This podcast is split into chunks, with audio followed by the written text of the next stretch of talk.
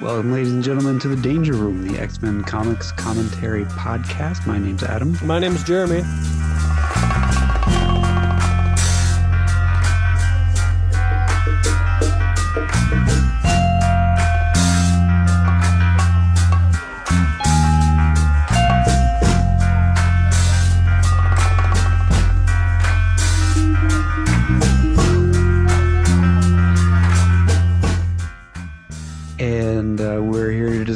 Discuss X Men number 67, the December 19th. Wait, what? The 1970 through 1975 issue of X Men. That's right. This is the episode in which we get to discover uh, what exactly happened between 1970 and 1975 uh, with the X Men. And I personally knew of a few of these things, but most of it I really didn't know. And I think it all leads up to something which is kind of interesting to me. So we'll try to do this period some justice, but how many issues are there here, Adam? I I may have miscounted, but I counted 37 issues, which means we're gonna we're gonna attempt to get it all in one episode. One But- 37 hour episode. Yeah, We may never get to giant sized X Men number one. right up. without you know mincing words, let's just jump right into this. Uh, basically, when we last left the X Men in number sixty six, they had kind of this little farewell moment with the professor in bed, and a little question mark saying, "And they fought happily ever after." And uh, then we got the editor's note saying that the X Men had been canceled.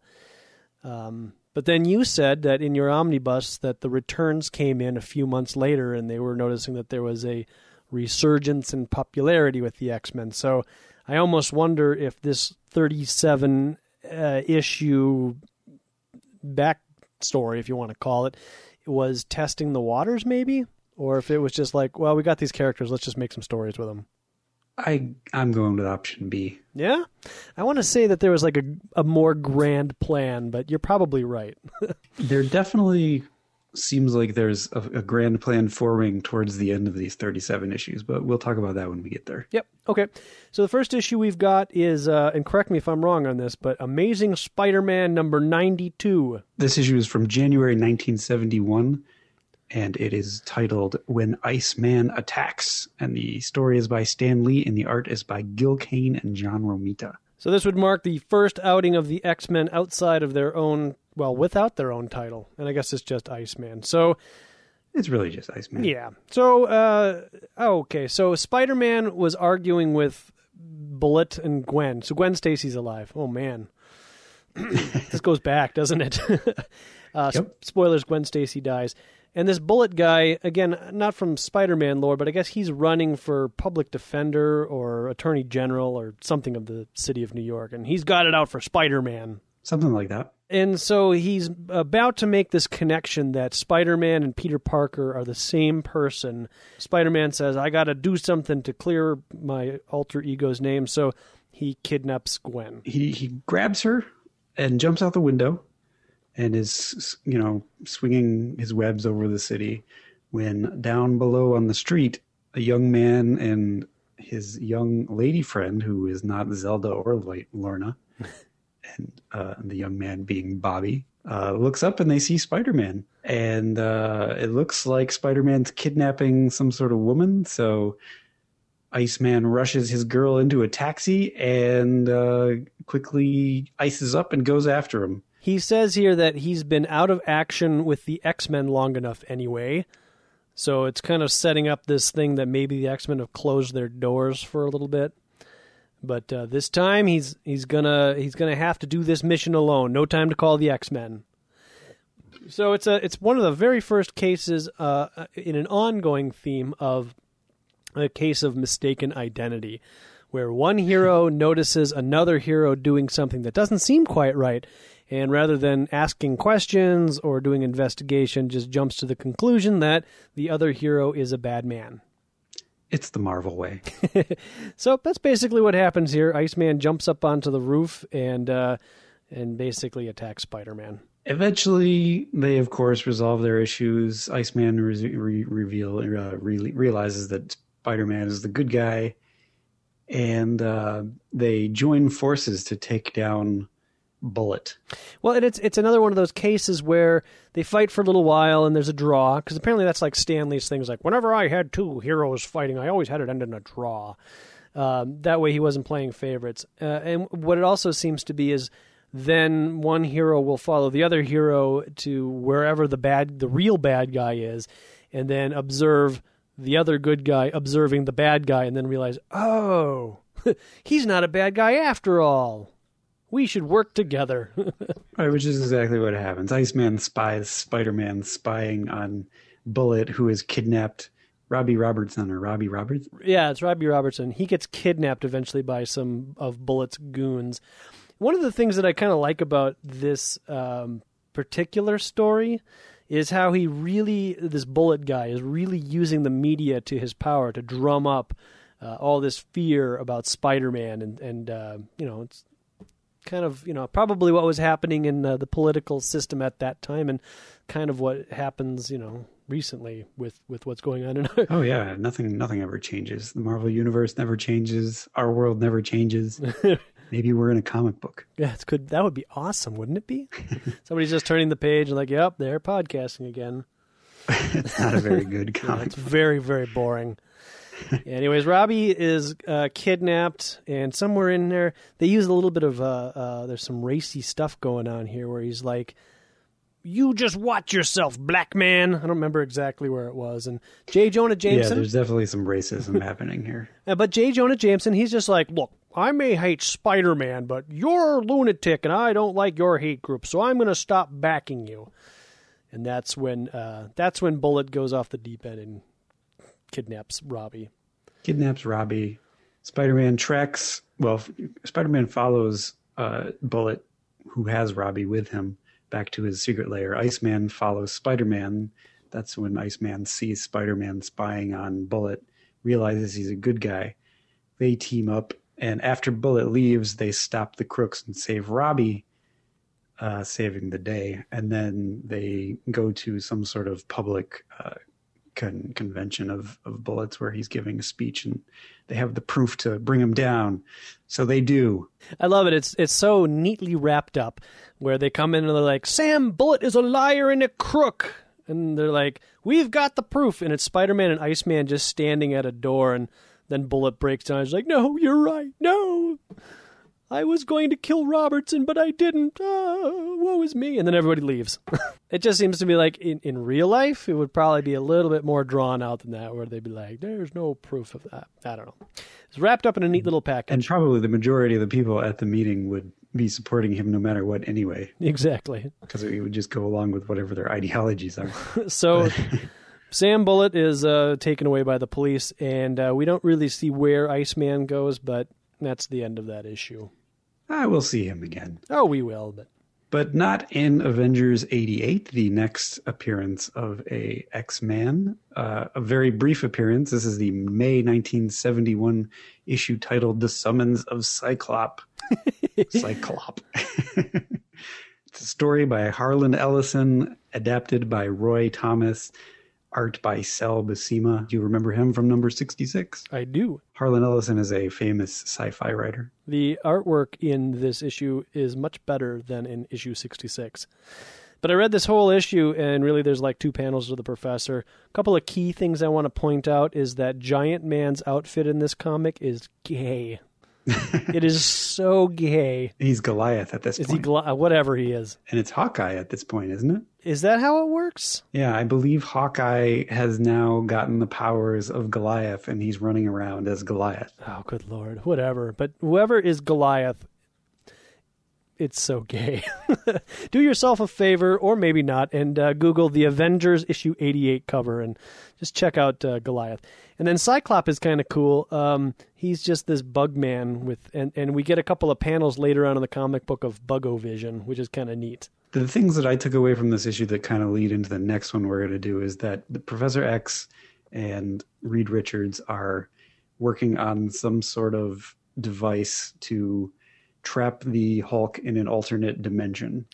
Oh. And rather than doing that, he ends up getting stolen by Psyklop and shrunken at the end of this issue. Where between this issue and our next issue, Incredible Hulk 150, he goes into some sort of microverse, falls in love with some green haired girl named Jarella. It's all connected, man. Can we do this justice without not doing all of the comic books that are related? no, maybe not. And it doesn't matter. But I want everybody to realize that issue 88 literally had two panels of Professor X helping Reed Richards, and that is it. Yes. Next. Uh, Incredible Hulk number 150, the April 1972 issue. This one is called Cry Hulk, Cry Havoc, uh, written by Archie Goodwin and with art by Herb Trimpe and John Severin, Marie Severin's husband. The uh, artwork in this comic is quite good, I think. Yeah, Herb Trimpe is pretty good. He was like a, a classic G.I. Joe artist. Mm-hmm. And uh, he's actually going to do all the Incredible Hulk issues that we're going to cover. Oh. I believe. So as we start this issue, the Hulk is on the run from the army, as he quite often is. He manages to escape and uh, he gets chased by some helicopters and then there's a courtroom trial where they discuss the operation that they're going after the Hulk for. The the government has called uh, General Ross in because they feel like he's squandering resources and not making any progress with Operation Hulk Bust or whatever. Which, to be fair, is true. I, I got to be honest. I never realized, you know, if you were to read like the entire Hulk run, the amount of money the U.S. government is spending to try to capture this guy, and really, you know, it doesn't seem like maybe I mean I haven't read that many Hulk comics, but he doesn't seem like he's that destructive. You know, he jumps around here and there, but like the destruction comes in when the Hulkbuster units come in and start trying to take him out. Well, right, but I think the idea or part of the idea is that the American government at at some point at some points they want this to keep going because they want to use the Hulk as a weapon. Oh, I think I did gather that in a future issue. Okay. Or Hulk like people. They want to figure out what makes the Hulk so that they can make a, a whole army of Hulks. So there's some courtroom argument or whatever. But meanwhile, uh, the Hulk is uh, following after, trying to find Jarella, and uh, he sees a girl, a green haired girl, driving a um, convertible being chased by motorcycle men and uh, assumes that this must be Jarella, and so he swings in to save the girl. Now, I'm not sure, but I think Jarella also had green skin. So, well, anyways, Hulk is confusing the hair for sure, uh, and uh, so he doesn't really get a close look. Uh, but meanwhile, this mystery green-haired girl has escaped the car uh, and is kind of running towards a cabin in the middle of the desert. Well, she's kind of she's even walking. I guess she's not running; she's she's walking. She's like she's so casual about this. Oh, some the Hulk just smashed a bunch of motorcycle people. I guess I'm going to walk casually over to that little building over there. I think the the ones that the Hulk smashed are so far behind that she didn't actually see them. Okay, could be. She said at least all of the mob of cyclists didn't keep up the chase. I couldn't have handled more than those few. Okay, so she took out a couple. I see what's going on. And then that's when a motorcyclist shows up to run her down. Did we mention this is Lorna Dane? I don't think we've fully established that in the comic, but yeah, it's Lorna Dane. And uh, the biker who is attacking Lorna gets blasted, and it turns out he's blasted by a non uh, costume wearing Havoc, Alex Summers. And that's when they reveal that this is Lorna and Alex of X Men fame. So apparently, there was uh, a little come to blows between Alex and Iceman over Lorna Dane. So, sometime after issue 66, they got into a little uh, jealousy rage over Lorna and Havoc let well actually Iceman attacked Havoc first and then Havoc just unleashed all of his power at um, Iceman and he thought he really hurt Iceman. He thought he killed him. Yeah, so he thought that at this point uh, it would be better for him to go where he couldn't hurt anybody, which would be in the middle of I think they're in Arizona. In a in a very tall uh, what is this? A mesa? That's what I want to say. I don't know if that's the right word, but uh, Ad- adobe hut. something like that. It's got clay walls and the sticks that stand out of the side. Very southwestern. The uh, Havoc and Lorna Dane get into a kind of argument. Uh, she's trying to convince him to come back. Well, Professor X sent her out to get Alex to come back, and he's like, "Well, I don't want to come back, and I and and that's the only reason you came out here. Well, that sucks, lady." And she's like, "I didn't come to sell you anything. I came because I cared." And then he realizes, "Oh, I've been a fool." But then, as she's running away and he's starting to go after her, the Hulk gets in the middle Yeah. He, he just lands with a mighty thoom. Get back or get smashed. I guess Lorna also came to tell him that they needed his help to save the world. I don't remember because there were 37 issues after all. If we go back to that sentiment, or if that was just a writing device. Yeah, that's that's a good point. So we'll have to just kind of make a mental note of that because I honestly don't remember. Well, no, it's it's not it's not specifically stated that it's it's stated. She says that his uh, Alex's power can be used to save Oh. the world. She doesn't say that he needs to come back because they have to save the world. okay, so there's not like a particular mission that they need him for. They just want him back because he Right, was a valued member of the team. Okay, so uh, he runs in and grabs his suit, which he reminds us uh, has uh, the concentric circles, which gauges his energy output, so he knows kind of what amount of damage he's going to do. Although he didn't need it for the motorcyclist. No, no. he just let go on that one.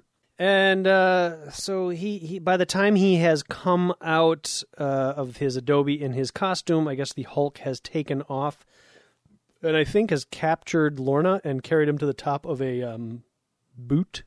Yeah, the Hulk grabs Lorna, carry carries her to the top of a what you called it a boot. Uh, B U T T E, a butte. I was going to say mountain. It's a, but like a flat top mountain that they have in Arizona. At any rate, he gets to the top and he he he finally looks at her and he's like, "Hey, you're not Jarella."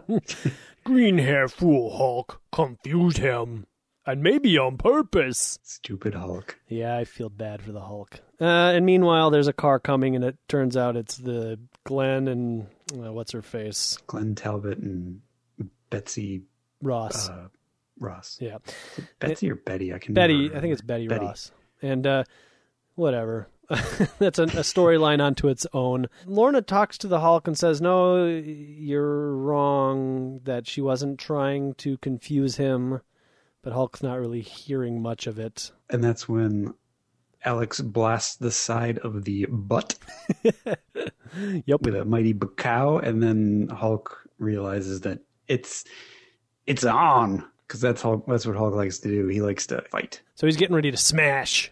But uh, as he jumps his way down from the top, um, Alex shoots him again with his havoc power. Hulk goes flying. They fight for a little while. Yeah, Hulk isn't able to actually attack Alex because he can't get close enough, but he does whip the ground out from underneath him, and then he grabs his arm, and I don't know. It, it- with the Hulk grabs your arm, your arm's toast. Yeah. There's nothing on Alex's suit that would prevent that arm from not coming off, but whatever. Uh, Alex is able to uh, defend himself against that. And uh, at this point, the Hulk decides to grab the side of the butt. yeah, he basically he, wow.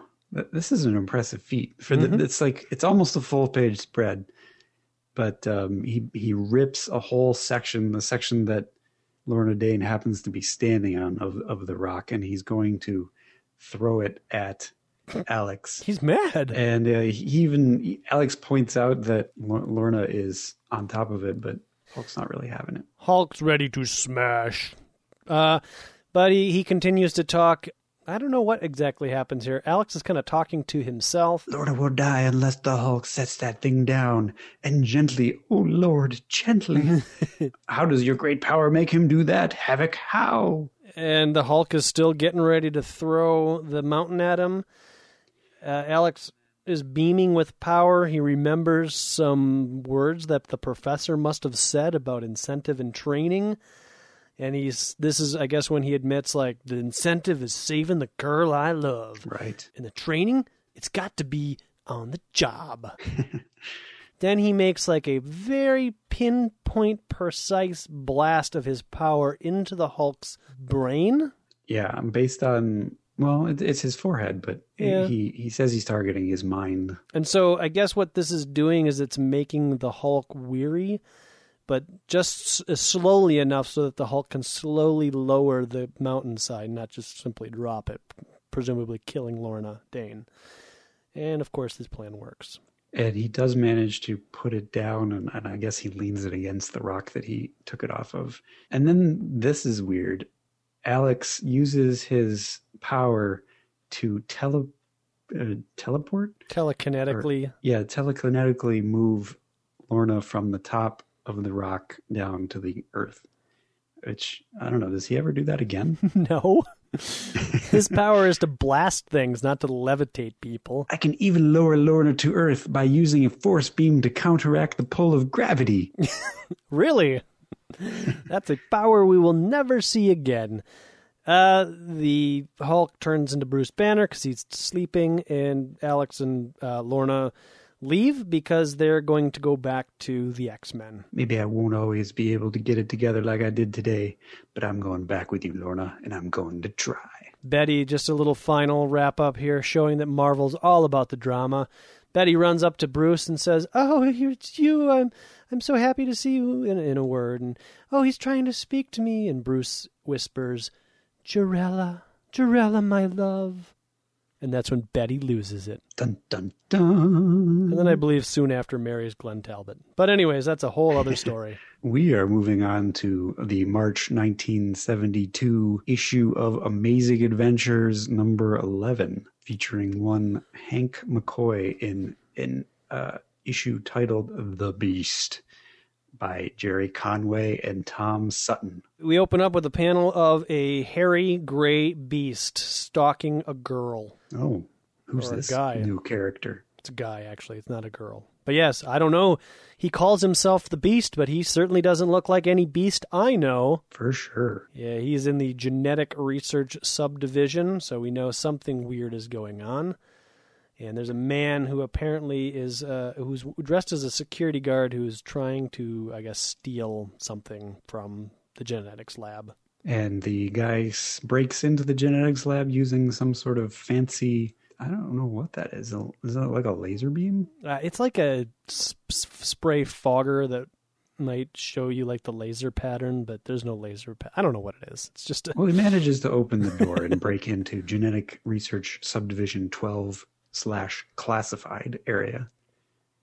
And that's when the mighty beast attacks him. We learn a couple of things about the beast. He's athletic, strong, and uh, he is impervious to gunfire. He can get shot, and the bullets just kind of bump, uh, bounce right out.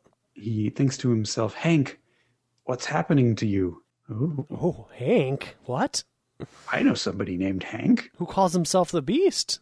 blow my mind. He takes this guy and he kind of drops him off in front of the uh, the soldiers that have now amassed their themselves outside of the genetics research lab. And then he says a, a classic line from Ren and Stimpy: "I told you I'd shoot, but you wouldn't believe me. Why wouldn't you believe me?" and he scampers off to be hidden. Yeah, bullets do hurt him, but they do they they don't wound him mortally. We'll find out later that he's got a healing factor, basically. Right. Uh, so apparently, uh, the guy that was trying to steal whatever from the genetics lab uh, was killed. The, the soldiers killed him. And this kind of upsets Hank because Hank, I think, thought that if he did what he did, he could stop the villain and also, you know, keep everybody alive or something like that. Yeah, he feels responsible.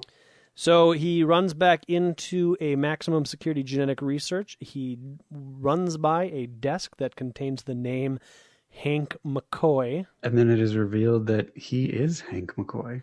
It is Hank McCoy that is this beastie man. He jumps into a machine, he sets the timer, turns the key, and apparently it's too late. He's too late for something. The chemical processes are complete. The, metamorph- the metamorphosis is irreversible. How could I have been such a fool? How he's all upset. Don't look at me that way, he says to his picture of his former comrades of the X Men.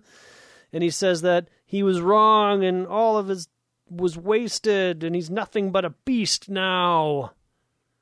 And we get a quick flashback back to the old X Men days. Post 66. Yes, he is leaving the team to go uh, work a job at the Brand Corporation. Apparently, he wants to use his uh, his curiosity over mutations to try to further discover what it is in mutants that makes them the way they are, and maybe uh, who knows, develop a cure, develop a reason, whatever. But that's what he wants to do over at the Brand Corporation. And so the X Men wish him good luck. Marvel Girl gives him a little kiss in the cheek and it's a very sad moment. Everybody cries. Mm-hmm. I feel like bur- bursting right into tears. And Cyclops uh, says Jean, and, and Cyclops says, Well, you wouldn't be alone, Jean. We'll all miss Hank. The only worry is, will he miss us? The angel asks. Why is Angel holding a book of genetic mutation I don't know. and covering up the word genetic? I don't know. It's like a sign. It's, it's like a message to the audience. He's gonna mutate himself, everybody. uh so Hank packs up all of his stuff, including the picture that he will later throw against the wall, hops into his convertible, and heads off to the Brand Corporation. And apparently the X Men run out to say goodbye again. Yeah, Because sure. there's another shot of him leaving and the X Men waving. Gathered all around. So a couple of the different he's a you know, he's an important he's a charter member of the X Men. Note here though that uh, I guess Lorna Dane and Havoc are potentially on their way back to the mansion. Haven't gotten their way back to the mansion, but they're not they're not here. So I don't know if that means anything or not. Yes, it's true. I, I think it, it does mean something. I don't. I think they did. Do we do we find that they don't make it back? I guess we'll we'll find out. Yeah, well, I just have to keep going. Uh, but yeah, they haven't made it back yet. Let's just point that out at this point. Um, Hank goes to meet hi Mr. Grant, his new boss. Uh, Mr. Grant in, uh, introduces him to a couple of important people. Uh, one is Professor Maddicks, and then the other is um, Donaldson, Linda Don- Miss Donaldson, Linda Donaldson. Who uh, we'll we'll be talking a bit more about. But Professor Maddicks is interesting because he returns in X Factor. Correct. we'll just mention that. Yeah, let that linger for a while. Well, not too long. Anyways, there's a there's a little bit of uh, jealousy between uh, well from Mr. Maddicks to um, Hank. Hank doesn't seem to really care much, but uh, Mr. Maddicks like, stay away from me. I don't need any of your education. I've got everything I need. And Hank's kind of like, yo, all right, I'll I'll keep that in mind. He doesn't seem to really care all that much. And Hank says, Sir, I. And then Maddicks jumps in, Quiet! I'm sick and tired of administrative bungling. I have all the assistance I. And then Mr. Brand comes in and says, Dude, chill. you guys are working independently. Like, don't worry about this guy. Uh, Miss Donaldson is uh, already kind of taking an interest into uh, Mr. McCoy. And yeah, she is she is being his lab assistant. We get we get some shots.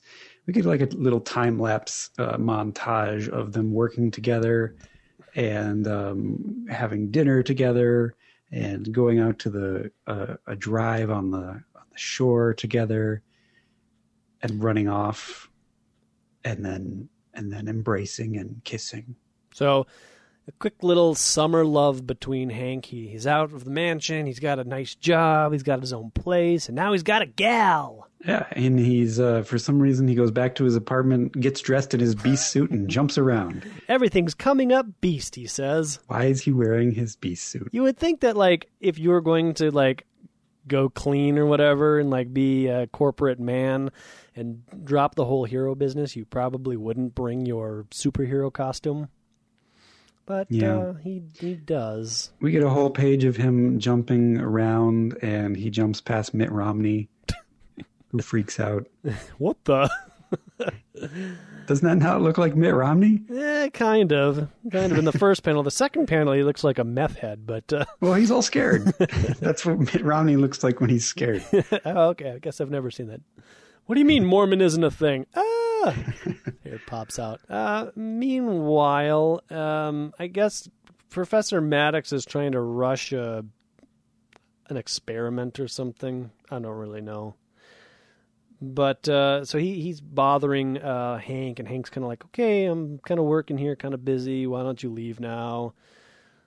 He kind of, yeah, he, he kicks Maddicks out essentially. hmm And Maddicks surprisingly doesn't blow up at him, but is kind of like, you know, Carl Maddicks still pulls the cords which makes Grant dance regardless of his current indiscretions. He's he's a little dis, uh, uh, jealous because apparently uh, Hank is now the number one brain boy at the Brand Corporation, replacing Right. Professor Maddicks. And he's kind of spying on Hank, but I guess in the next panel he leaves because in the third panel, Hank discovers, or sa- for saving future years of grief, he has finally diluted the precipitate. This is the hormonal extract, the chemical cause of mutation. He's got a jar of mutant in his, the palm of his hands. Now, you would think that this would be something that would return a lot. Because if Hank can just whip up mutants, does he forget? I don't know. Maybe a lot of things happen to Hank from this point forward, so it's altogether possible that he simply forgot. but is it not possible that someone else could discover the the chemical mutation? I mean, I don't know. It just it's it's I think strange. I I don't know. I, I don't recall, and I'll have to go back to the X Factor readings, but I, I think it's discovered that later on that Carl Maddicks was playing around with some of the mutation stuff, but I, I can't quite remember. Well, yeah, that does make sense. So he rushes off uh, with his thoughts in his mind that he can turn any man into a mutant for a carefully controlled period of time. Maybe that's the key, is that it's not permanent. Yeah. So he observes, um, as he's running by, he observes Professor Maddicks um, calling somebody to talk about McCoy's findings and how they have to do something. And I guess he refers to somebody on the phone as Agent Nine, and that they have to act immediately uh, to do something at ten. He'll be ready to move at ten thirty-four. McCoy usually leaves his uh, lab by ten. You know that very well. I'll inform Ben that the operation is on meet me here at midnight. So they're going to raid uh, Maddicks and a security man, uh, a plant in the the Brand Corporation, are going to raid Hank's office at ten, and then they're going to meet this Agent Nine, who apparently already knows Hank's schedule at midnight. And uh, so Hank catches wind of this, runs back to his lab, and says, "Well, as an X-Man, I could tan their hides, but." everybody knows me here, so I'm going to have to do something. If I just put the Beast costume on, everyone's going to see my build and be like, hey, the X Man Beast is actually Hank McCoy. Well, yeah, that's kind of sound, I guess. It's, guess. it's possible. It's, sound thinking. I, I, I don't know if it would happen, but. He does the only reasonable thing. Now, wait a minute. the only thing that makes any sense whatsoever. He decides to drink his mutation uh, serum because if it can turn a human into a mutant, what could happen if it turned a mutant into a further mutation or something like that? So here's what I think. yes. Rather than this whole idea that it's the only possibility, I think what's really going on is that he just has convinced himself that this is a good idea because he really wants to do it. I think he yeah, he wants to trial it. He's like, "Oh my god, like I don't have time for this to go through uh, you know the USDA and all of their their drug patents and stuff. I need to find out now if it works and this is the perfect opportunity. Nobody would get mad at me for this. And so he drinks it. And it transforms him into a beast. Yep. But not he grows hair. Mm-hmm. He turns all gray. He gets a little bit more beastly. He's hunched over. He's got longer, kind of ape like arms. You know, one of the interesting things about this is I always assumed that Beast's hair was a copy of Wolverine's hair. That's yeah, I did too. But I was wrong because Beast has the, you know, the feral kind of well, the Wolverine haircut, which I guess we now need to call the Beast haircut. Well, I'm still gonna call it. You know, Marvel Girl had the original design because she she had the costume that had those. Right. So uh, and he jumps out the window. He no time for costumes either. He's going out there in like a little sumo wrestler's uh, underwear. Yeah, for, I guess his muscles must have expanded because all his clothes fell off. Yeah, the idea here is that he's going to go stop the bad guys uh, or whatever's going on here, but he only has maybe two hours before uh, he's stuck like this permanently. And so that's the clock that he's racing against. I don't know. That's just a bad idea. yeah, so I mean, you'd think you'd wear a watch or something, so you'd be like, "Oh my gosh, I got, thir- I got to go. I'm sorry, I didn't save the bad guy or the good guy, but I got to go." Anyways, uh, he's also getting uh, this subconscious clock ticking, and and while he's kind of hearing this in the back of his mind, he's he's actually kind of wondering, like, "Oh my gosh, what have I done to myself? What am I trying to prove? Why, why did I do this?" Uh, he's stopped thinking in polysyllables so he's no longer as wordy and eloquent, I suppose. Yeah, he, he undergoes a slight personality change um, with his with this beast transformation. So now we cut to the where the comic began, and then we cut to right after where we left off before he started having this flashback. What was I trying to prove? and then he smashes the clock, which is ticking away. Shut up! Shut up! Blast you! Shut up! And then he trashes his office and goes after Carl Maddicks. Maddicks! Yep. Maddicks is with some armed guards, but it doesn't matter. Uh, the beast swings in, knocking out all of the guards. Turns out that the uh, security man that the beast, well, that the that the the, uh, the other security men killed, uh, ratted Carl out. So yeah, the beast jumps in and starts beating up guards and well, he, he actually beats up all the guards and then he grabs uh, he gets shot again, but he's like, ah, whatever, I can I can I can handle this. Kind of stops him for a second. He swings all those guys around. He goes for Maddicks. He clenches his hands around Maddicks's throat and he's getting ready to kill him, but then he kind of backs off and goes, "Oh my gosh, I don't even know what I was thinking." Uh, I'm sorry, like uh, that's not me. And he takes off. He's like, "All right, I've proven my point." Jumps out the window. He's got to go figure out what's going on with them. Uh, but meanwhile, a mystery person enters the room and points a gun at his head. Agent Nine. And it is revealed here that Agent Nine is also Linda Donaldson.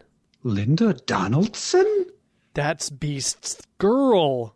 So she's not really in love with Beast? I guess not. Oh no. And so she shoots him. And Carl Maddicks is dead. Or is he? We won't find out for a long time. Moving on. So now we uh, we tune into Amazing Adventures number twelve, which is now being written by Steve Englehart, who will who will take on the run from here on out. Uh, arted by Tom Sutton and uh, inked by Mike Ploog. Steve Englehart will take on the uh, writing duties for a lot of comic books at this point. Yes. This one is uh, about Iron Man, uh, but it does lead into a nice story in the next issue. But basically, we're kind of reeling from the events that just occurred. We get we get a nice recap. Yeah. Which basically leads us to Professor X trying to contact Hank because they've gotten some sort of mental feedback. Mm-hmm. Hank's been acting strangely of late. You've, and then Jean says, He's the only one of us you've allowed to leave. yes, so the professor apparently is holding all of the X Men hostage, except for Beast. He's like, now I'm never going to let anybody leave. we shall see, Jean. There's the vague image forming. So the Beast's picture is kind of appearing, but is still f- fuzzy and faded. And the Beast at this point, he's not really ready to let the world know who he is. So he is able to just be like, no, you can't see my face, and I don't want to talk right now. And that's when Marvel Girl is, he never spoke to us like that before. And it looks like she's pounding on the glass or something. It does. No, Jean, the X Men cannot risk being seen because she wants to what? go to him. Since well, when? He says, now this is kind of where the story goes, which kind of makes sense if you're not going to have an X Men comic book. Remember, after your foray into Las Vegas, the humans became so frenzied over the mutant problem that we've had to stay in hiding ever since. Except for me, I get to go hang with Reed Richards. well, you know, he's nice man can go on dates. yeah, but the rest of you stay in the mansion. You are not allowed to leave. Hank can cope as he has always done. If he wants solitude, he shall have it. And he walks down a dimly lit uh, corridor into the rain. So at this point, Hank decides he needs to go back to work. But how's he going to do it as this beast guy? And this is where the story gets kind of awful. it gets a little silly. He breaks into a costume shop and also a library. And he, he checks out the art of makeup and he steals some costuming supplies and he builds himself a latex mask of Hank McCoy, mm-hmm. of just the head and the hands. And apparently, he's built a number of these because he's spent all night trying to get it right. Uh, he's got one problem, though. He's hunched over like a beast. So he devises a series of belt straps that straighten his posture, uh, although it looks very painful. Yes, they they they take three panels to just to get straight. Yeah, and he finally does it. Now, what I'm kind of curious about, so like all right. The mask is kind of stupid because if this if it was real life, how would you get the lips to move and the eyes? And he's got blue eyes, and Well, he's just like he's figured out the art of makeup in one night, yeah. and he he is like the best makeup artist on the earth. Uh, so whatever. He's tired out from all of this. Oh, I guess what I can't figure out is isn't even anybody going to notice his slightly longer than normal arms, even if he has latex hands? I don't know, maybe he because he was always kind of beast like. So he gets all that stuff ready, and he's decided that this is this is his new life. He's got to wear latex suits in order to fit in with the normies,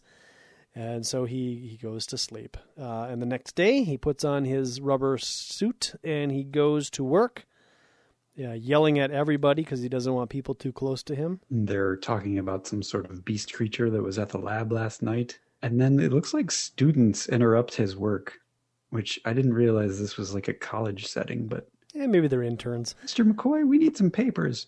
Out, out, can't you see I'm busy? Tell everybody to keep out of here. He's got mental and physical strain. He's not a happy camper. Uh, but he gets a call from Mr. Grant that there are visitors. And that visitor turns out to be Tony Stark and his girlfriend, I guess soon to be wife, Marianne Rodgers. So they show up, they have a little sciency geek conversation about stuff. And And Linda Donaldson shows up because she wants to go out to lunch with Hank. And Hank is like, "Oh, you know, I'm talking to Tony Stark. That's that's pretty cool." Marianne Rodgers, uh, after uh, Linda leaves, says there's something about her I don't like. There's something wrong with her. I don't know, something off. And Beast then flips out. How dare you? Yeah. I'm going to lunch. She's my girl, and I think I will join her for lunch. And Tony's chasing after him, but doesn't really work. Turns out that Marianne Rodgers has ESP -er powers, Oh, okay. I don't know what that is. so she has like special intuitions about people. Tony decides that perhaps the Brand Corporation could use a visit later on by Iron Man. Meanwhile, Hank meets up with Linda Donaldson, who notices that he's not sweating, and he just ran a whole lot. Creepy. And he's just like, "Oh, I'm just in shape. Don't worry about it." She's also like, "You smell like latex. Why is your face so rubbery? she goes in to kiss him, and he's like, "Oh no." What have I gotten myself into?" I think I'd like to go eat instead of hanging out. Let's just get away from here. Stay away from me, like five feet away. Proving once again what everybody already knows: Hank's not into girls. this just feeds everything into it. It's like, "Oh yeah, yeah, I can't get too close to you." Maybe that's why he took the potion. Was like he was like, I'm getting too close to this girl. It's getting serious. I got to keep her away somehow. So I don't know when he sleeps because all day he works as a latex man, and all night he seems to run around as the Beast. He gets a couple hours. Okay. And that's what he does here, and I'm not really sure what he's doing. I think he's just stretching, like, oh, it's so good to be out of my straps. I just want to run around like a beast. And that's when Iron Man flies in, and they fight.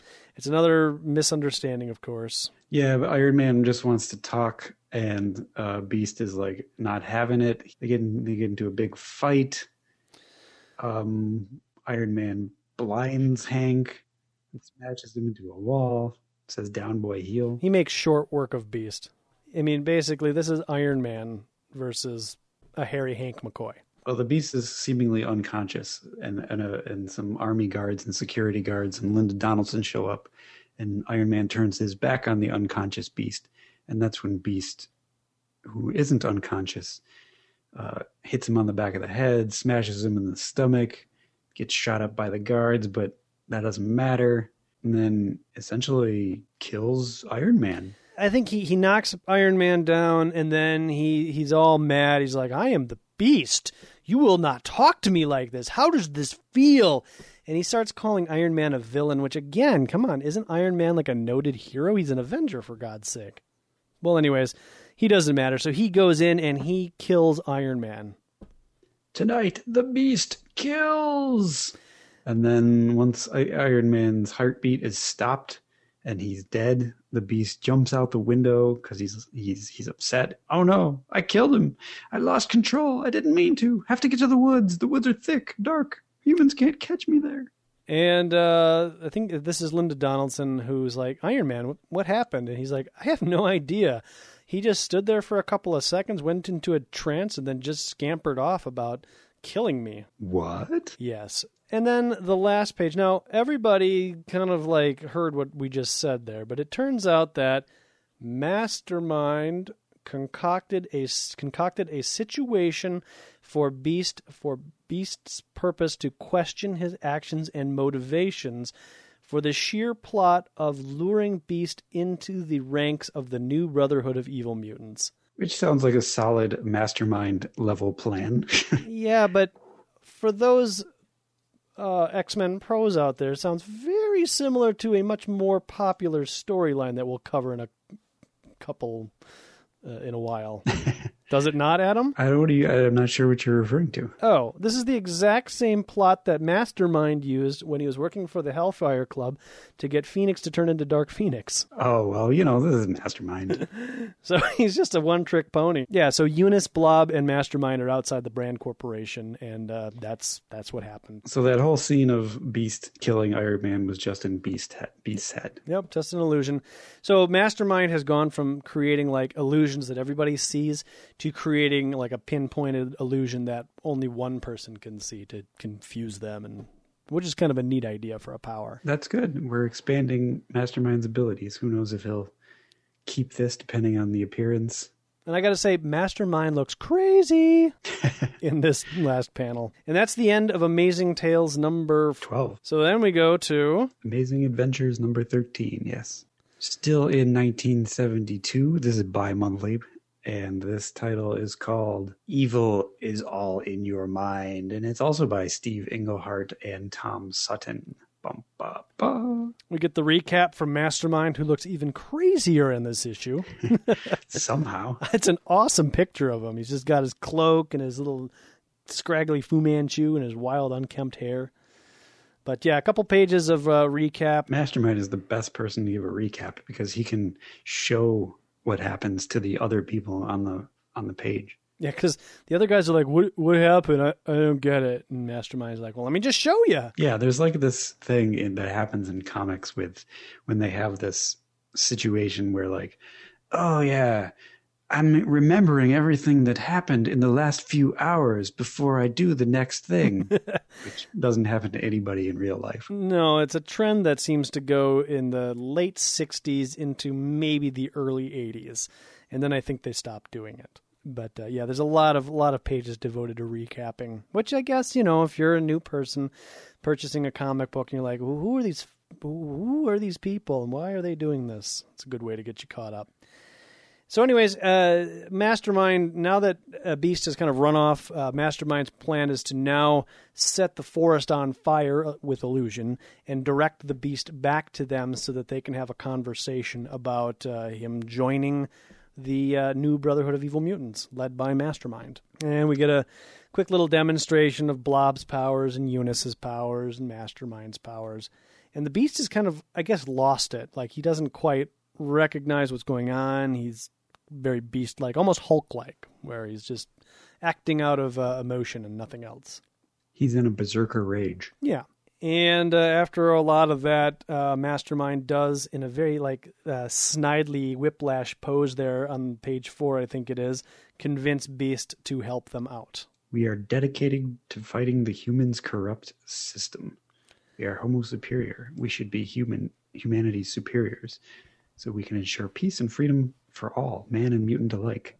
That makes no sense. And then on page five, this top right hand panel is also just amazing with his big wide mouth and wide eyes and just flapping hair everywhere. Behold, beast! Behold your new home! That's exactly what he sounds like, too. His new home is the carnival. I mean, where else do you hide if you're the new Brotherhood of Evil Mutants and apparently you lack the resources that Magneto brought to the group? hide in the circus. We fit in here. So uh, we flash back to the Brand Corporation. You got some soldiers coming in, a mysterious red-headed girl who is not uh, Jean Grey, but is somebody important. They they hired this new guy to I guess head security because of the whole beast situation, and this is his wife. Yes, his name is B- Buzz, and I can't remember her name. We'll, we'll find it out in a moment. Buzz Baxter, and she is Pat Baxter. And so they get a little tour of the uh, the facility, and they make their way to Hank McCoy's office, and notice that he's not here right now. This is a pretty pretty crazy facility. There's very there's like bubbling beakers, but not just beakers, beakers that are like a hundred times their normal size. They they go from the floor to the wall. And so they they realize that there was some foul play with Maddicks, and they're wondering if Beast was involved in the same thing. And uh, they approach Linda Donaldson and say that they want to talk to McCoy, and uh, they think that his project is somehow tied in with the Beast, and perhaps he's kidnapped or killed. Oh no, not Hank! They get her all riled up. She thinks to herself, "Oh no, is right. Hank's my assignment here. If I shot Maddicks and worked my way into prominence here, just to have my quarry captured or killed by some mindless monster. Dot dot dot." Pat joins in, like, "Oh, don't worry, well, it'll be fine. We'll find him. Don't worry about it." Don't worry about it, honey. And so they head off to Hank McCoy's apartment. Buzz, whatever his name is, he's going to barge into Hank's um, apartment. He's going to bust the door down. In the apartment, we see a Hank McCoy mask next to a makeup kit by something called FX, I think, or it says Fix, one of the two. Uh, oh no, he has a skeleton key that he's planning to use. Oh, right.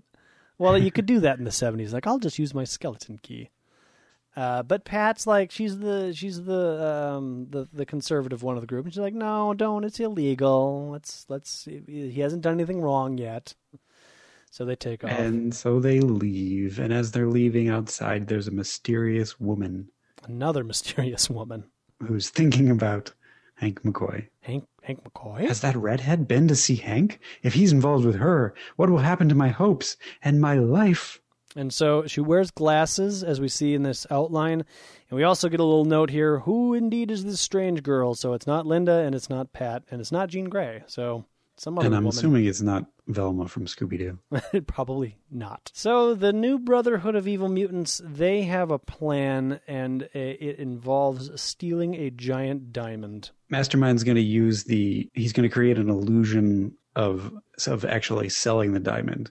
They'll have the diamond. They'll show it to the purchaser. The purchaser will realize it's a real diamond, and then Mastermind will do an illusion thing where the the the purchaser thinks he's buying it, and then they just sell it over and over again and make money. Yeah, that's his plan. And Beast is like, somehow this seems so wrong, hmm but there's no time for thinking. Now it's time to go. So what? And then we get this stupid, stupid thing where Unus, with his power on, runs at Blob, who gets he who's immovable as we know, and Beast stands in the middle, and they pop him like a zit up into the air.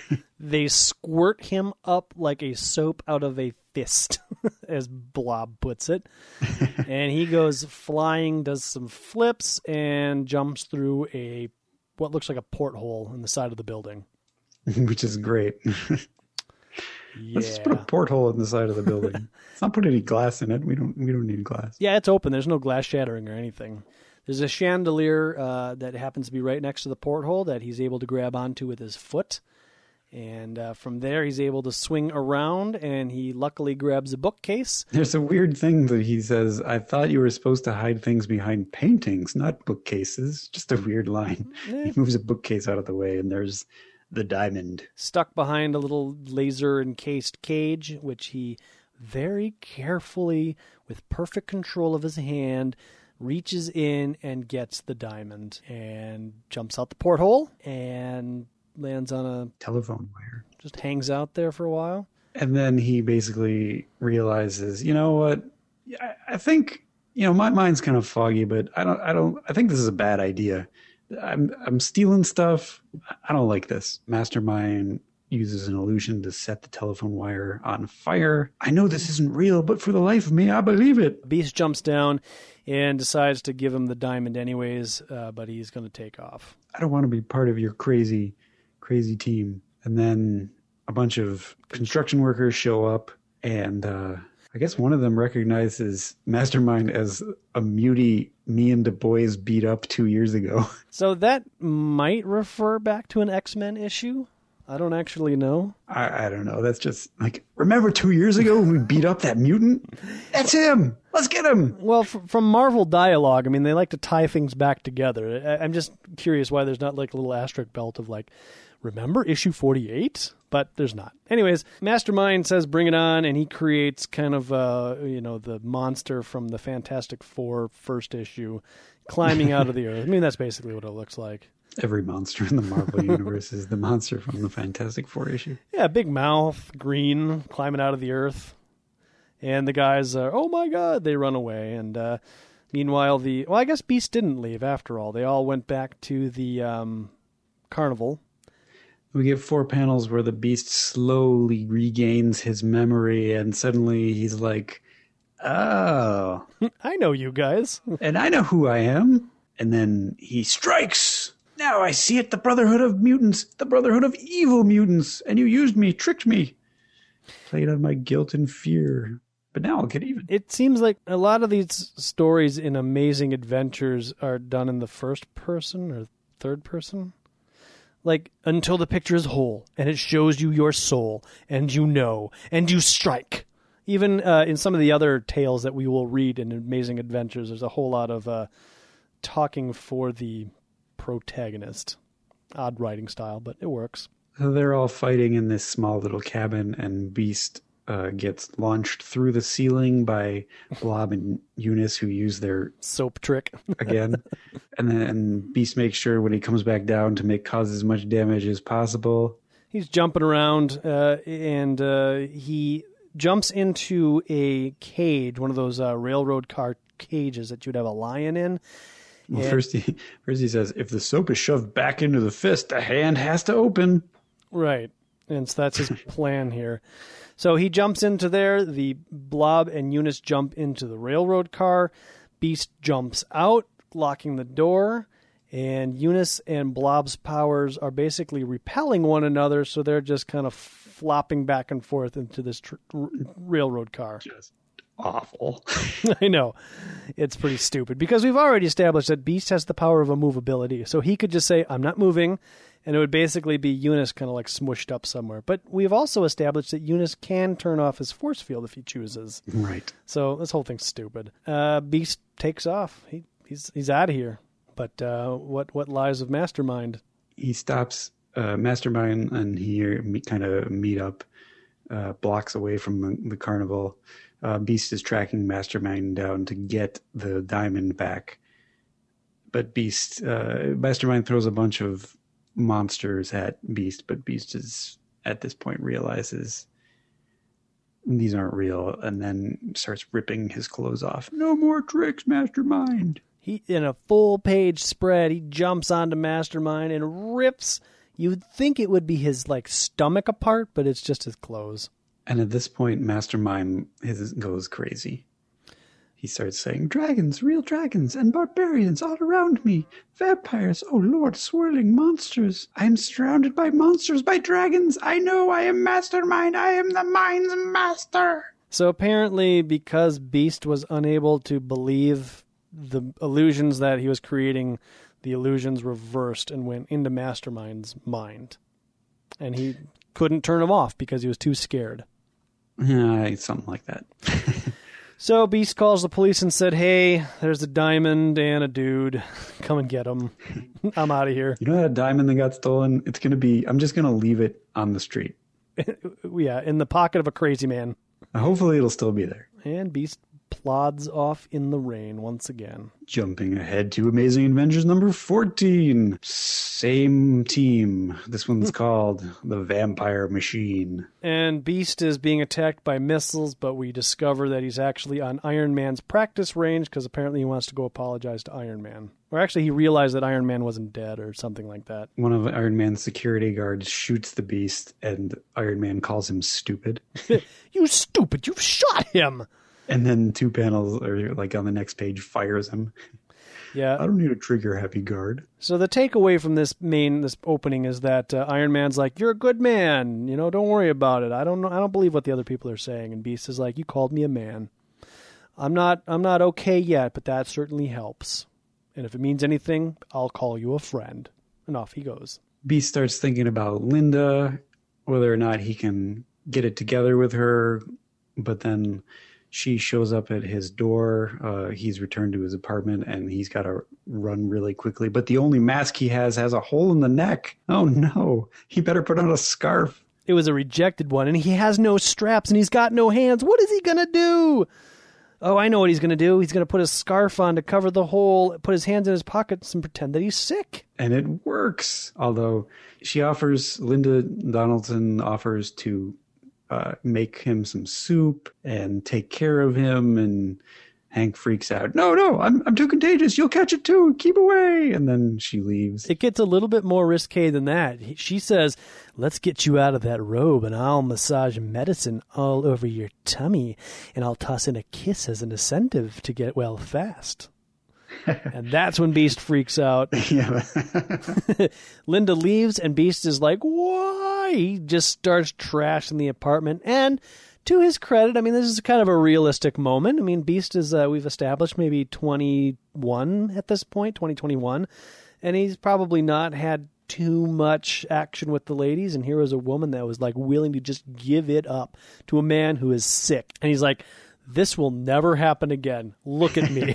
I am never going to get any action. And he freaks. I think I would too. As uh, Linda Donaldson is leaving, the mysterious woman with the glasses from the last uh, issue shows up at the, the door and rings the doorbell, but Hank has already run out the window. Yep, so we'll find out what happens to that later, perhaps. But he heads back, Beast, that is, heads back to the Brand Corporation because I think he needs to slip into his lab to get his real mask and gloves. But. Right, he left it there because I guess last issue when he was just running around, it's because he left it, the lab and needed to stretch his legs as Beast. That was two issues ago, I guess. But so what he doesn't realize is as he jumps into the parking lot of the Brand Corporation, it's actually a um, trap that was set by the Baxter guy, whatever his name is. He's surrounded by troopers with guns, and they start shooting at him, and they go by Buzz and Pat Baxter, and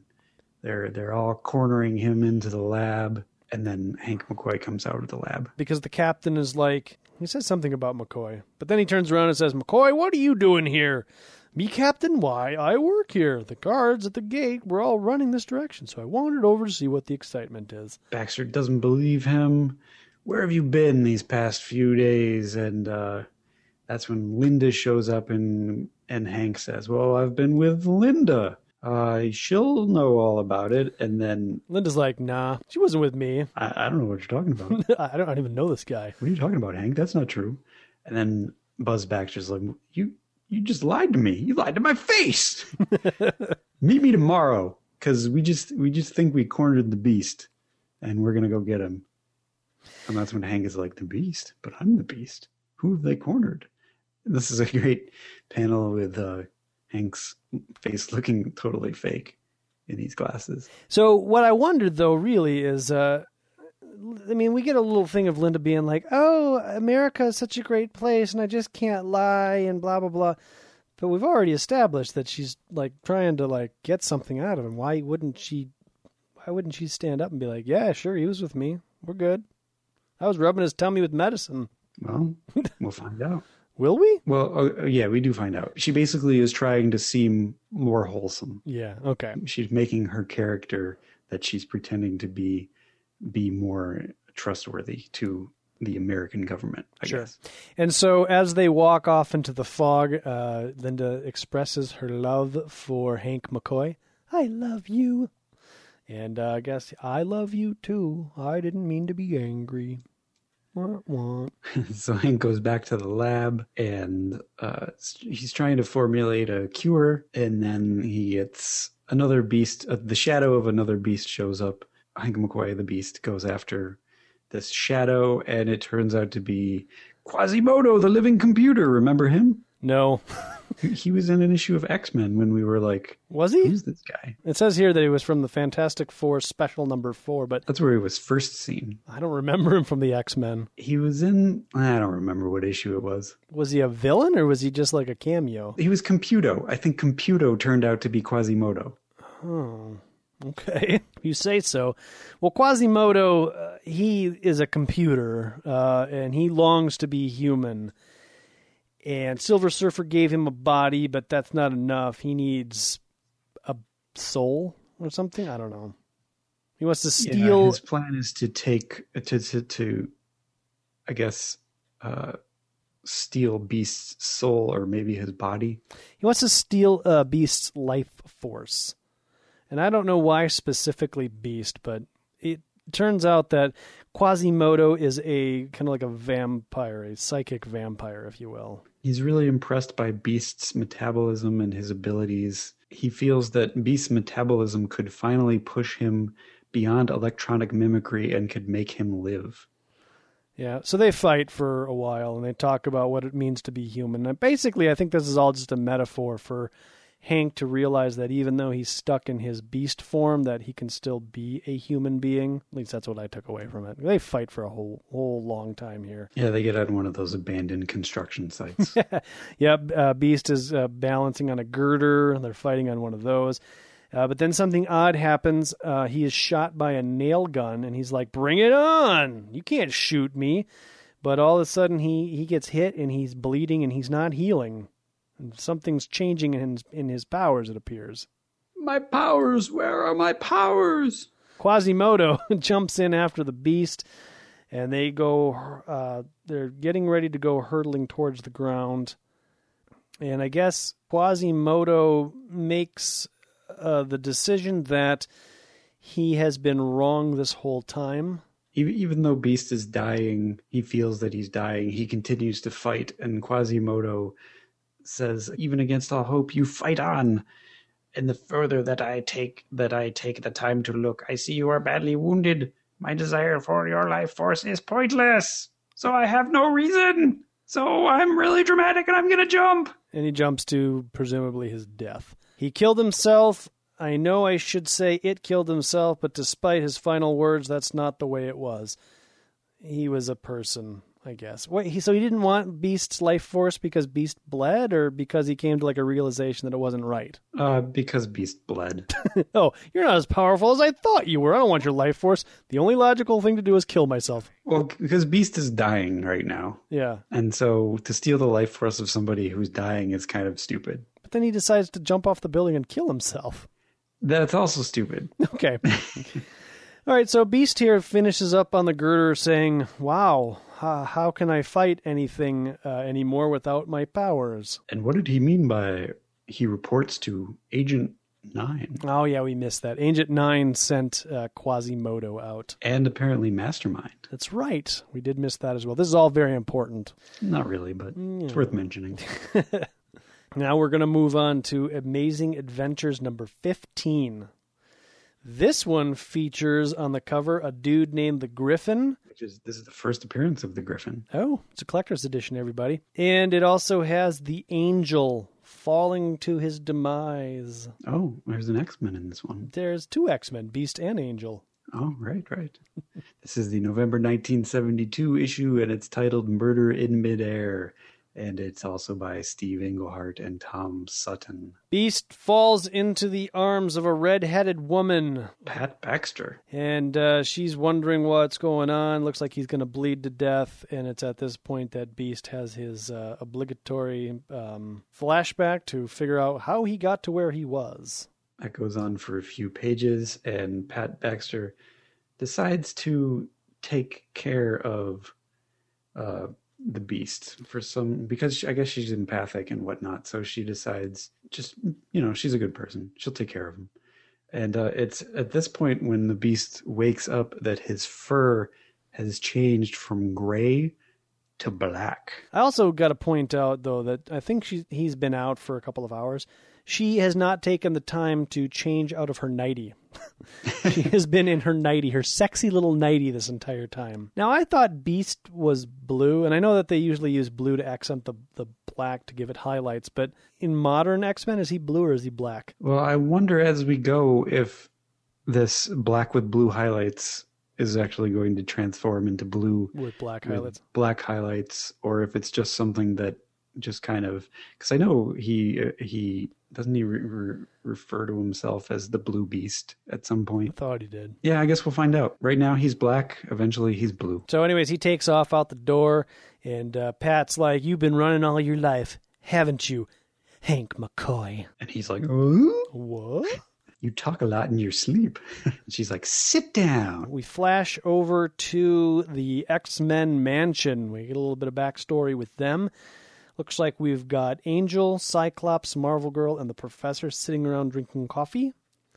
And they're reading a column about the Beast at the Brand Corporation. It must be him, Professor. The way everybody refuses to talk about it, including Hank, there must be trouble. If there is Hank, it is Hank's affair. Uh, he told the X Men to keep away.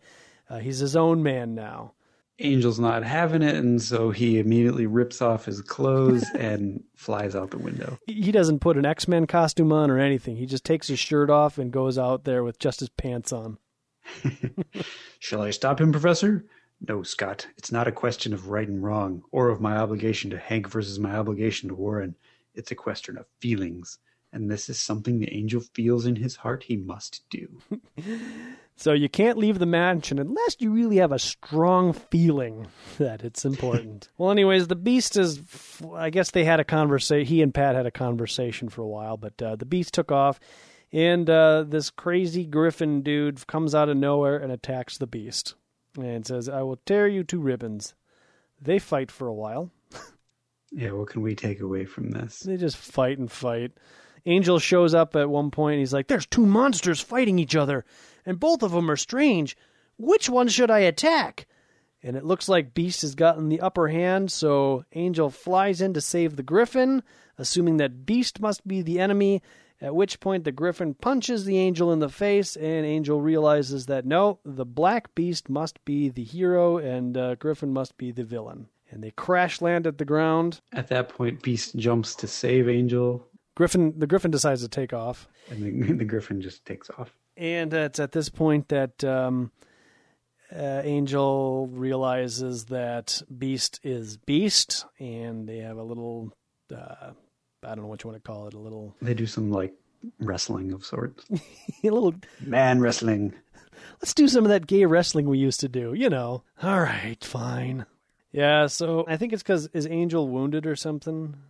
I can't really tell, but uh, Beast decides to carry Angel back to uh, Beast's apartment, where Beast puts on his uh, latex costume and uh, they go hang out. Yeah, and then uh, they he Beast straps himself up so he has to stand upright, and Angel straps himself up so that he his wings are away. Presumably, he borrows one of Hank's oversized shirts, and then we cut away to Linda Donaldson, Agent Nine, calling her master Number One, calling to register a complaint.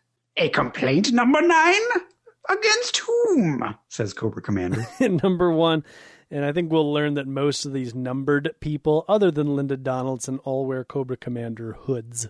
Uh, Mastermind tried to capture the beast on my orders, number nine, but Quasimodo came on his own after secretly reading your reports. It was unauthorized. It won't reoccur.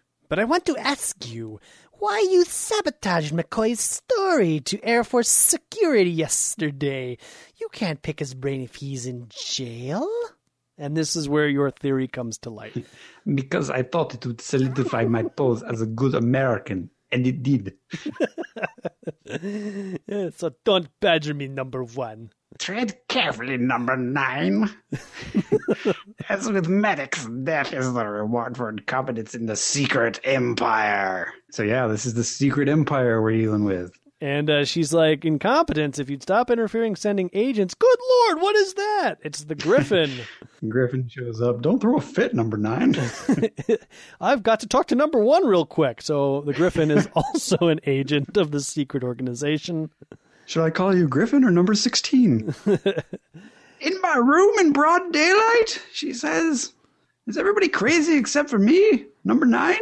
Blondie, nobody ever sees me. That's why I started in this racket. We get the origin of the Griffin, where he's he's just some muscle dude. It's a hood. and then he joins the secret empire and they transform his hands into paws lion's paws and they give him a, a permanently graft a wing and mane to him Yeah, so he's like, they told me they'd make me into an honest to Pete supervillain.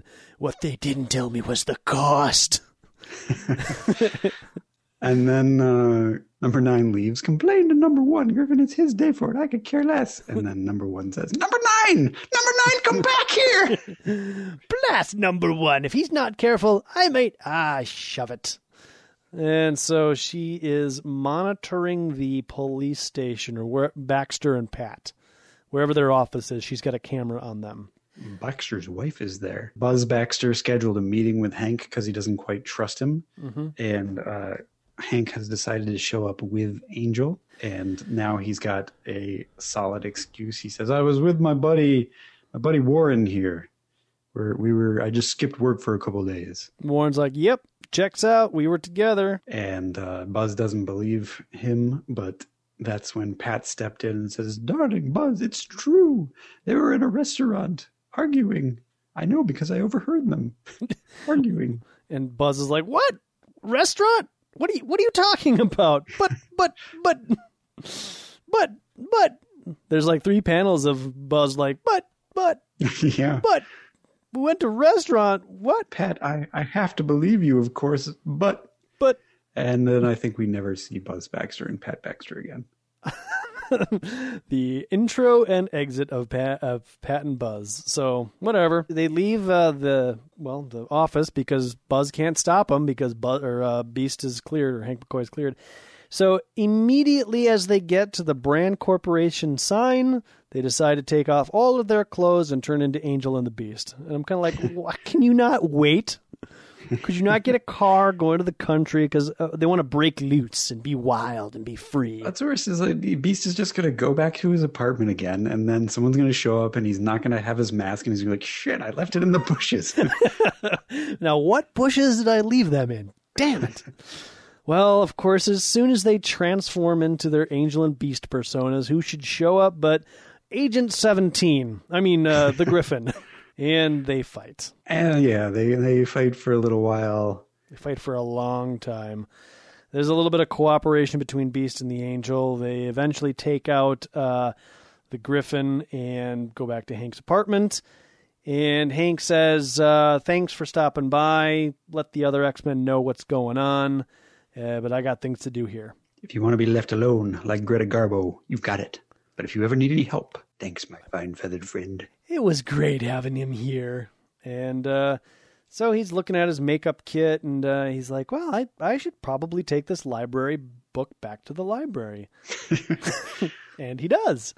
And who should he meet at the library but, well, we won't tell you. Uh, but it's it's somebody who recognizes Hank who happens to be at the library with mousy hair, uh, who Hank turns around and says, You! It's a girl with glasses. Yeah. A mysterious girl with glasses. And that's the end of Amazing Tales number 15. Let's- We're doing uh, Doctor Strange number 182, which uh, took place in from September 1969. And it's called And Juggernaut Makes Three. And it's uh, Roy Thomas writing, Gene Colan artist. And uh, what's been going on with the Juggernaut? Uh, last we saw the Juggernaut, he was in the Crimson Cosmos, trapped there for eternity. Yeah. So something happened with Doctor Strange. I don't get it. He doesn't look like Doctor Strange. He's got no hair. Well, Doctor, this was like a period that Doctor Strange went through where he had this mask, Oh, okay. the weird Doctor Strange mask.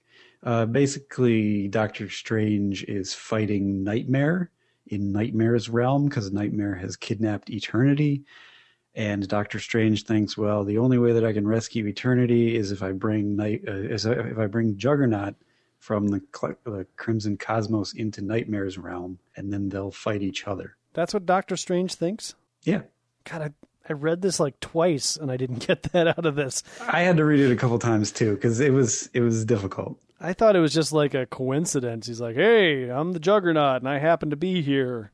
No, it wasn't. And and I guess Doctor Strange also gave him some powers to fight Nightmare with.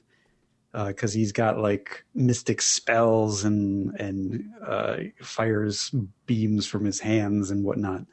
And so they fight for a while, and uh, Doctor Strange uh, uses that time to get back his his his the eye of Agamotto or whatever it's called, hmm the amulet of Ag- whatever. Agamotto, something like that. Should point out that uh, Juggernaut's legs have no armor. I think that's going to kind of uh, change as we go through the various Juggernaut stories we have for you. The art in this issue is pretty weird. It's very psychedelic. Everybody's all skinny and wiry. The panels are weird. The everything's weird. I don't know if I could be a Doctor Strange fan in 1969, unless maybe you just like dropped acid and read Doctor Strange. You're like, whoa, Which I think is the idea. okay.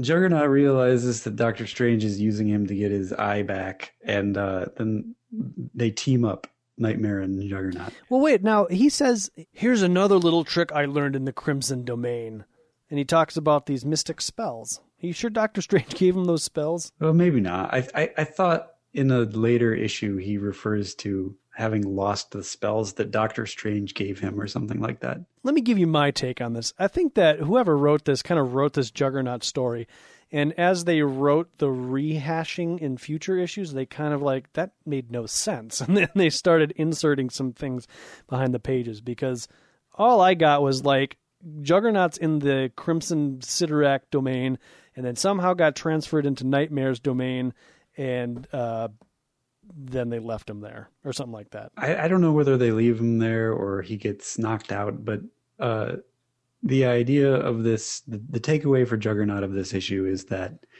um, Juggernaut has been moving around from dimension to dimension. Yeah, but at the end of this particular issue, uh, he is not on Earth. That's that's the takeaway. He's he's he's still in a, a, a different dimension, and he's but he's not in the Crimson Cyttorak dimension. This episode is brought to you by the word takeaway. Oh my gosh, that issue is so hard to read, and there's only like six panels of the Juggernaut. I'm like, what is going on here? But we're we're now going to divert to Amazing Adventures number 16, the January 1973 issue, and this one is titled "And the Juggernaut Will Get You If You Don't Watch Out." And it's by Steve Englehart and Bob Brown.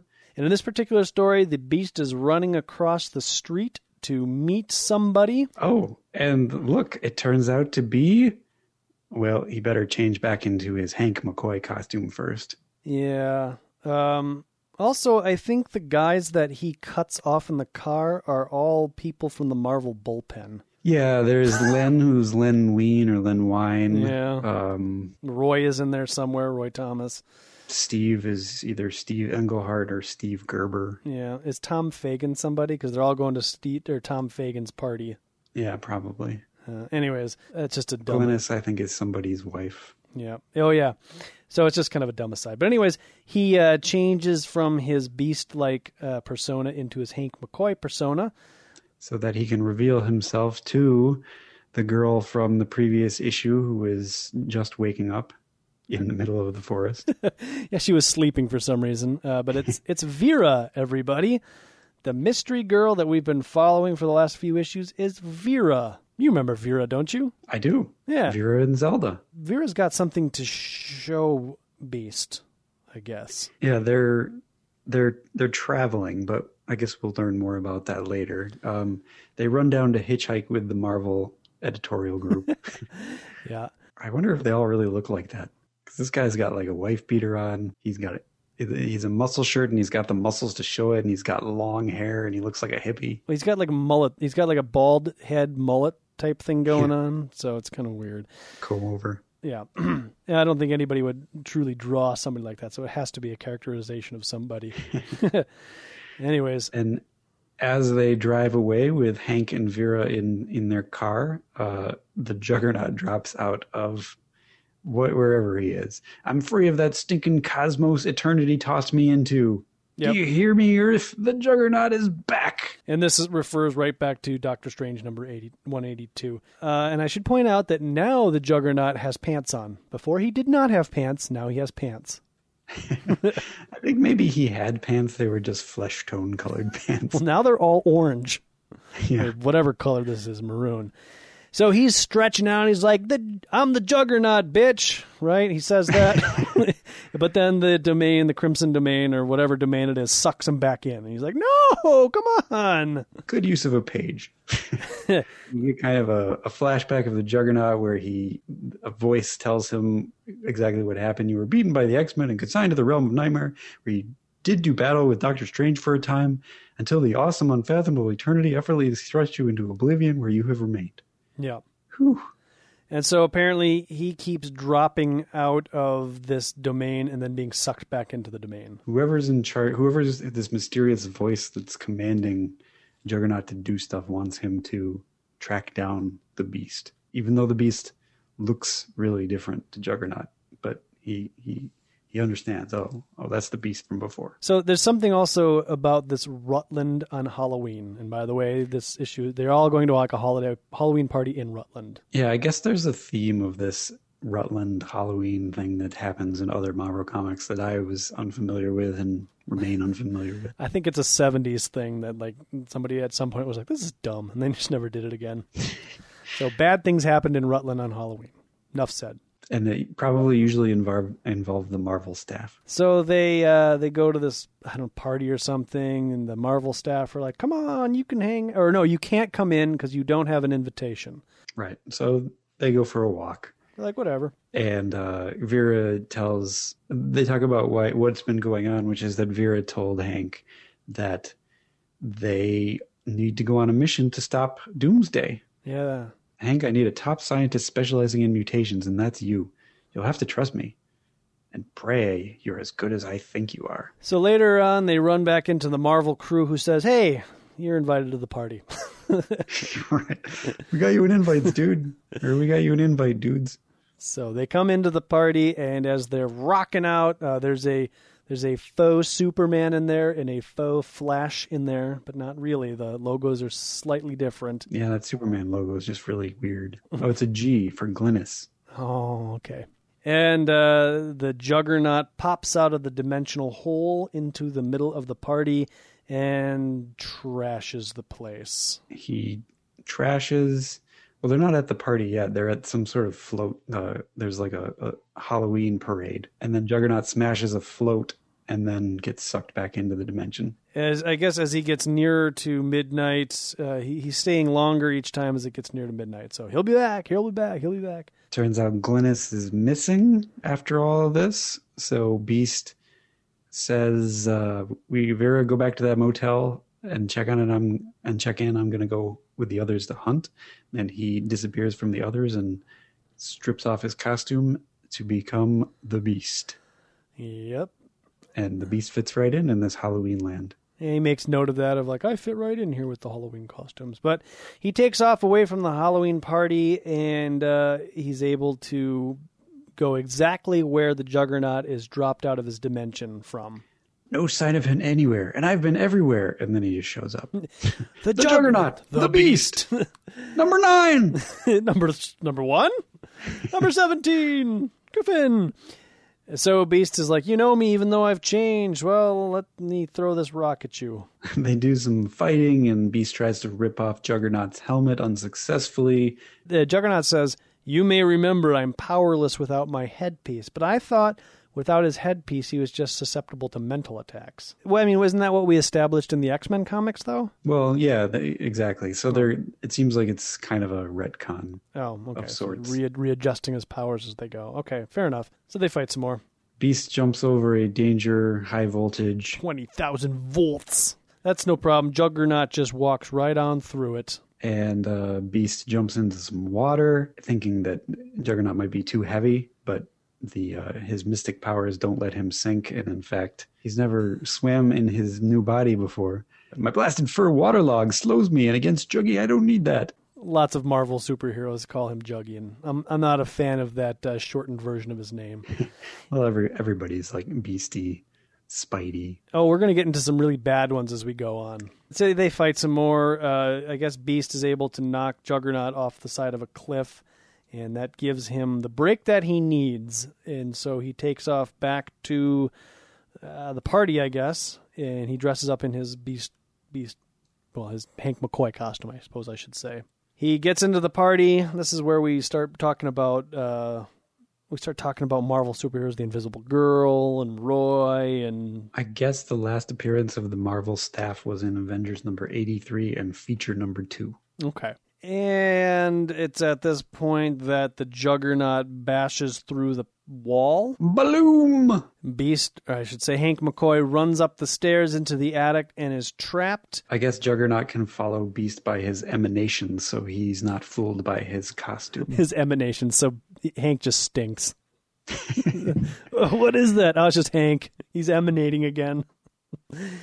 So the uh, Juggernaut goes up into the attic and he sees this simpering beast man, and uh, And that's when Beast in four panels slowly rips off his face and turns around and it's he looks pretty blue here, but I guess it's the black faced Beast snarls at Juggernaut and rips off his helmet. At which point Juggernaut cries, You've stolen my powers and you've doomed me. the hour is exactly midnight. Juggernaut runs away and Beast starts going after him. And um, Juggernaut hops into a car. He looks like a big fat tick here. Like in Doctor Strange 182, he looked like a big buff, strong man. Here he looks like a big stupid tick. he's even got look on like the second to last panel on page 28. He's got little man boobs. He's got little moobs built into his armor. he rips off the door of the car and gets into the car, but the, the car won't start. And uh, oh, I guess he didn't rip off the door. Beast knocks him through the car, beats him down, and it turns out that the Juggernaut is slowly aging. Well, not not even quickly aging, rather. He's quickly aging and losing his strength. And by the end of page 30, it says uh, he just is a balding old man. Effects of the other dimension tried to age me. Hate was an antidote, kept me young. But when you beat me, hate turned to fear. Youth ended. Don't know why he's speaking in these stunted sentences. Fear turned to anger, and anger led to the dark side. now he must return to the dimension to quickly finish aging and die. I, you couldn't know, but I die anyway. And then the beast is alone, terribly alone. Where is my juggernaut? Why is he alone? I on. miss him. He was my buddy. and we get a final panel of the beast in the moonlight, not howling, but certainly looking up as if he was about to let out a howl. Yeah, I bet he howls. So, how do you like that, Adam? The juggernaut is dead. Yeah, it's it's sad, really. And and apparently, uh, the amazing adventures adventures of Beast were not doing well in the letters pages of this issue. It reveals that they're they're going to move on to something else because the sales just weren't there. Issue 17 of Amazing Adventures is a recap of the origin story told earlier in the X Men. So that was probably a, a nice fork in it. Like, that's just how we're going to end this. But honestly, I got to say, I thought the Amazing Adventures featuring the Beast somewhat corny, but I thought overall were, were pretty good, you know? Yeah, I agree. I certainly enjoyed reading them a lot more than some other books. Uh, and I guess that, in my opinion, they probably could have kept going on and on. And I really like the idea of somebody being like, huh, you're not using this Marvel character. Let me use him for something. And then turning him into a hairy beast. Yeah, I, I, don't I don't know much about who came up with that idea or what's going on, but I, I'm betting it was Roy Thomas. He does everything. Yeah, probably. At this point, I think he's writing and editing, uh, or the chief editor, anyways. Next up, we have Incredible Hulk number 161, the March 1973 issue. We're back to the Hulk. And we have uh, this one's called Beyond the Border Lurks Death. And this one's written by Steve Englehart. Remember him? I do. And uh, apparently he's not willing to let go of the beast. On the cover of this particular comic, you have Velma from Scooby Doo laying on a pile of rocks, and you have a man who looks very much like the mimic laying in a tube. Hmm. Interesting. And then as you open up the book, you find out, in fact, that it is actually the mimic. It's uh, a, a splash of the mimic, Hulk, and Beast getting ready to do duel. This is what I was talking about a little earlier about the nicknames. Jade Jaws. Really? That's the Hulk's nickname is Jade Jaws? Or Greenskin on the cover. Oh, I hate it. I hate it. I hate it. I hate it. I'm sure they also call him Hulky. I don't think there's one Hulky, but there's a lot of Jade Jaws and uh, Jade. Oh, I, I don't know. Like people can't call him the Hulk; they got to call him Jade Jaws. Come here, old Jade Jaws. Like what? Stupid. Anyways, So we begin our story with the Hulk in Canada. And the Royal Canadian Mounties are getting ready to fight Hulk, but Hulk beats them back and Hulk smash. away. Basically, Mounties didn't know what they were up against. Uh, So the Mounties uh, decide to uh, not allow anybody into the area uh, from the United States. This border station is closed until further notice, and that's when we cut to uh, Hank McCoy and Vera in a car trying to enter Canada. Whatever is doomsday is going to happen starts in Canada. yeah, I'd like to point out that in the last three issues that we've seen Vera, we've seen I think her with red hair, brown hair, and now blonde hair. Yeah, she's she she, she frequently makes stops to change the color of her hair. Oh, maybe she's like, I'm a wanted woman, Hank. We got to change the color of our hair. Well, I can't. My hair's rubber. like, really? Nobody's pointing out, like, you know, your face is awfully rubber. I guess I don't know why he's doing this dual identity thing. I mean, who cares if the world knows? Yeah, I, at this point, his life is pretty much wrecked. Yeah, I mean, how long can you hide this? But, I anyways, guess he, he's still gonna, he's still trying to date Linda Donaldson. all right. He's just off on a side adventure with Vera. Uh, apparently, Vera just won't shut up, and so Beast only has one option, and that is to use a pressure point on the back of her neck to make her pass out. That's not what happens. Whatever. Uh, the only way he'll be able to get across the border is by changing into Beast. So he knocks her unconscious, as you said, with using the pressure point, takes off his costume, and then goes straight over a bunch of like destroys a bunch of cars, which is kind of rude. He could have just walked through. Now, my story was more entertaining, but but yes, that's exactly what happens. Yeah, whatever. He jumps into the woods, and And they're in Canada, yay! hooray, we made it to Canada. And uh, so while Vera is awakening from the pressure point uh, pass out magic, he transforms himself back into Henry McCoy. And she's like, "What happened?" And he's just like, "Oh, I had to knock you out." And she's like, "Oh, okay, cool, let's go." It's an old rum smuggler's secret, a way to sneak across the border and avoid patrols. It's so secret, I can't tell you any more about it. And then he's like, I totally put it in you while you were passed out. He's like, what? Oh boy. For years I've been trying to get you to. Well, anyways. Okay, so then we flash to the Hulk. The Hulk's mad. Hulk is chopping down trees with his hands, and, and then he feels something. And he feels uh, that he is being weakened and uh, he's being pulled in a certain direction. And he wants to go to that direction and smash whatever it is. Hulk thinks to himself, when he heads the, in this direction, he gets weaker. Mhm. So he's going to go in that direction to figure out what it is that's making him weaker and smash it. Yep. Because that's how Hulk works. Problems are all solved by smashing. I agree. That's what my physics teacher told me. Anything is possible with enough force. Apparently, uh, Vera is directing Hank to a um, cabin. What I find interesting is that they're really lucky that the border that they crossed was pretty close to the cabin because they had to walk here Yes.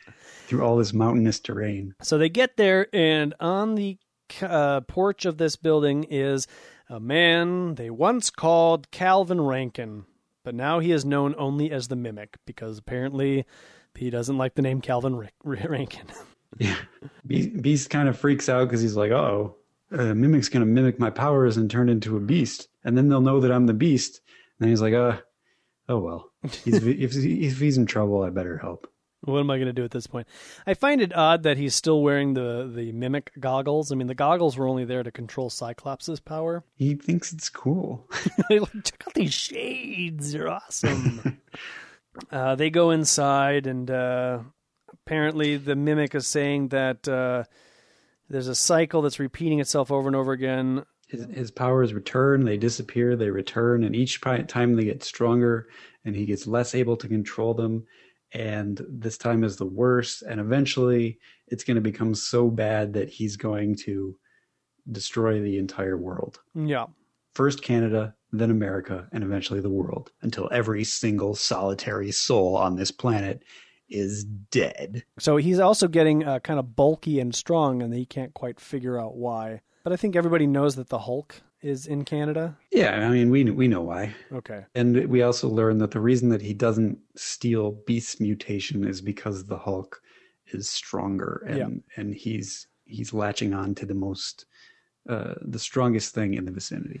So as Hulk continues wandering around, he does one of his super powerful leaps, but he can't really get that high and he just goes tumbling down to the ground. And he's mad and there's no one who can control my power. And Hulk, Hulk is scared. Hulk is scared. And Hulk is never scared. Hulk can't die. But Hulk is not Hulk no more. Maybe this is the end of him. General Ross has made his way, I guess, to Canada. Well, actually, he's asking for permission to enter into Canada, and they're telling him to stand down. And they're like, nope.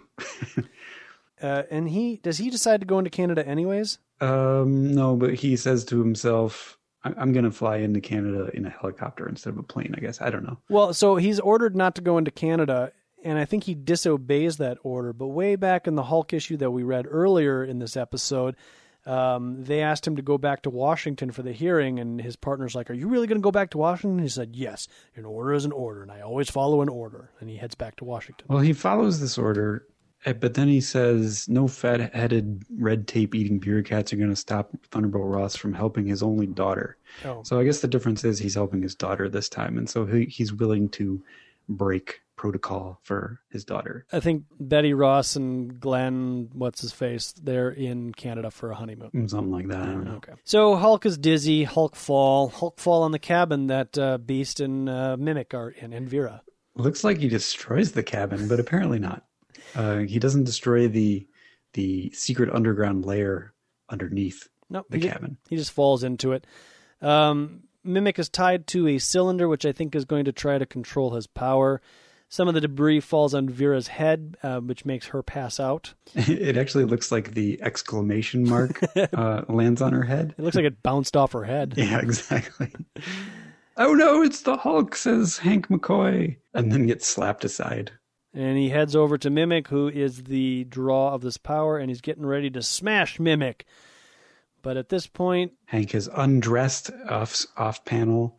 Gee, they gee they fight. yep, there's some fighting between the Beast and the Hulk. The uh, the Beast actually has a chance since the Hulk is so weakened, and he he's actually making a pretty good battle with the Hulk. Whereas normally I think the Hulk would take him pretty easily, as as we I guess we learned in uh, X Men '66. Yes. At this point, Calvin Rankin gets up and uh, he joins the fight. I guess he he starts absorbing all of the Hulk's power.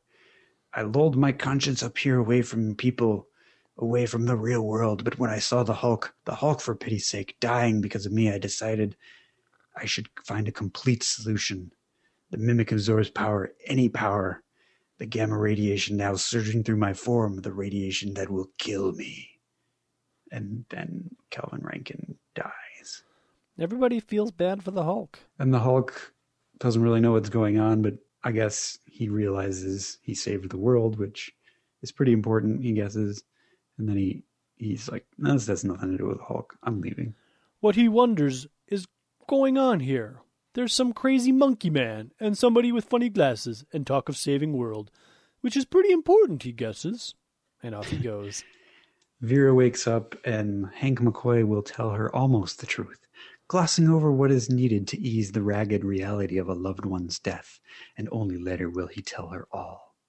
He does it because the memory of Calvin Rankin will be important to her, and so is how she forms that memory. But no one needs to help the Hulk because he has already forgotten. Poor Hulk. So there you go. That was pretty much going to wrap up the Beast saga. I think the main takeaways that we've got at this point is that the X Men are on lockdown. Havoc and Lorna are on their way back to the mansion. It's taking them a darn long time to do it. The X Men are aware that the Beast is now a true beast. Uh, the Juggernaut is potentially dead and in a new dimension. Calvin Rankin also dead. Did anybody else die? I think that's it. I don't think so. Yeah, I think that kind of uh, brings us up to uh, well, where we are here. How many issues do we get through? I don't know. Not enough.